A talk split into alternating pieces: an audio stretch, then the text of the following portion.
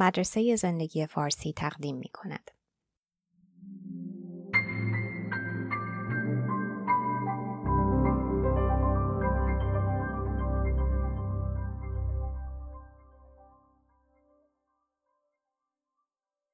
ترجمه و صدا دکتر ایمان فانی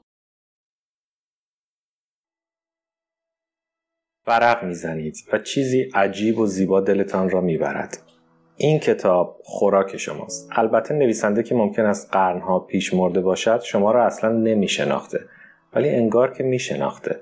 مثل اینکه رازهایتان را پیشش گفته باشید و او کتابی از گفتههایتان بنویسد با تغییر نامها و خلق یک داستان یا مقاله که البته به نام شما اشاره نمی کند ولی چه خوب به هدف زده است. ما هیچگاه حس نمی کنیم که کاملا درکمان می کنند حتی عزیزانمان و کسانی که به آنها وابسته ایم. در عمق وجودمان حس تنهایی می کنیم حتی وقتی که ظاهرا همه چیز خوب پیش می رود. کتابی که دوست دارید همه اینها را می داند و می تواند اوضاع را رو به راه کند.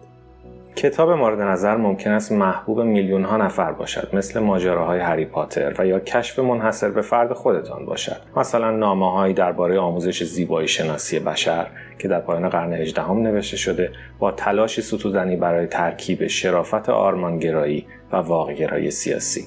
ممکن است کتابی درباره امور زناشویی باشد و دقیقا همان نکاتی را طرح کند که آزارتان می‌دهد. و یا کتاب مادمازل دوموپان اثر توفیل گوتیه نوشته در میانه قرن 19 هم که داستان زن و مردی را می‌گوید که هر دو شخصیت مرکزی داستان را دوست دارند مادلن دوموپان انگار که به طور معجزه برای شما نوشته شده یک کتاب شما را می‌شناسد وقتی خیلی جدی مشکلی بزرگ ولی رها شده را نشان می کند. مشکلی که بر وجود شما سایه انداخته است. مثلا هری پاتر در خانه درزلی ها در محیطی آشنا احساس غریبگی می کند. های طولانی هری با کسانی همخانه است که از طبیعتش و نقاط قوتش بیخبرند. او را موجودی عجیب سزاوار تحقیر می‌دانند. به خاطر صفاتی که جای دیگر برایش ستایش و احترام میآورد. این کتاب حسابی به احساس درک نشدن آگاه است. با خیلی از کتاب ها احساس همدلی می کنیم چون به مسائل شایسته توجه می پردازند وجه تاریک شخصیت ها مجال شنیده شدن پیدا می کنند شما آسیب دیده اید و به دیگران آسیب رسانده اید. و کتاب می‌گوید می‌دونم. در جمع تنهاییم و شرمسار. مخور این ترس هستیم که هر آدم عاقلی نسبت به مشکل ما احساس تمسخر و تحقیر کند. می ترسیم با دوستانمان حرف بزنیم. گیج شوند و ما را پس بزنند.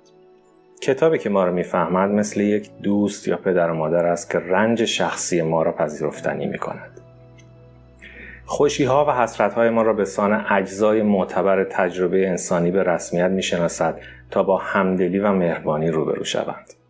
هرچند که این ارتباطی صرفاً با جوهر و کاغذ است کتاب عشق است و شاید از عمیقترین عشقهایی که هرگز می توانیم گرفتارش شد.